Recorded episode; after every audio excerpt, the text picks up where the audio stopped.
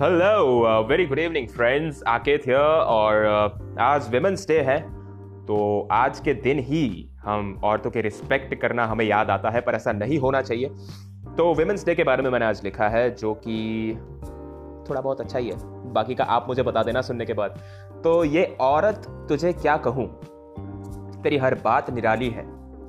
तू एक ऐसा पौधा है जिस घर रहे वहाँ हरियाली ही हरियाली। है तेरी शान में सिर्फ़ इतना कह सकते हैं कि तेरी ऊंचाइयों के सामने आसमान भी नहीं रह सकता। मेरा सिर्फ़ इतना सा एक पैगाम है, ए औरत, तुझे मेरा सिर झुकाकर सलाम है।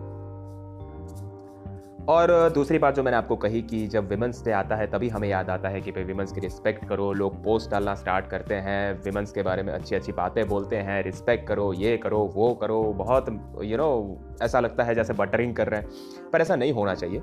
अगर रोज़ हम ये दिन को सेलिब्रेट करें रोज़ हम औरतों की रिस्पेक्ट करें इज़्ज़त करें और ये अगर हर कोई सीख जाए इस देश का हर एक नौजवान सीख जाए तो काफ़ी सारी प्रॉब्लम्स हल हो सकती हैं।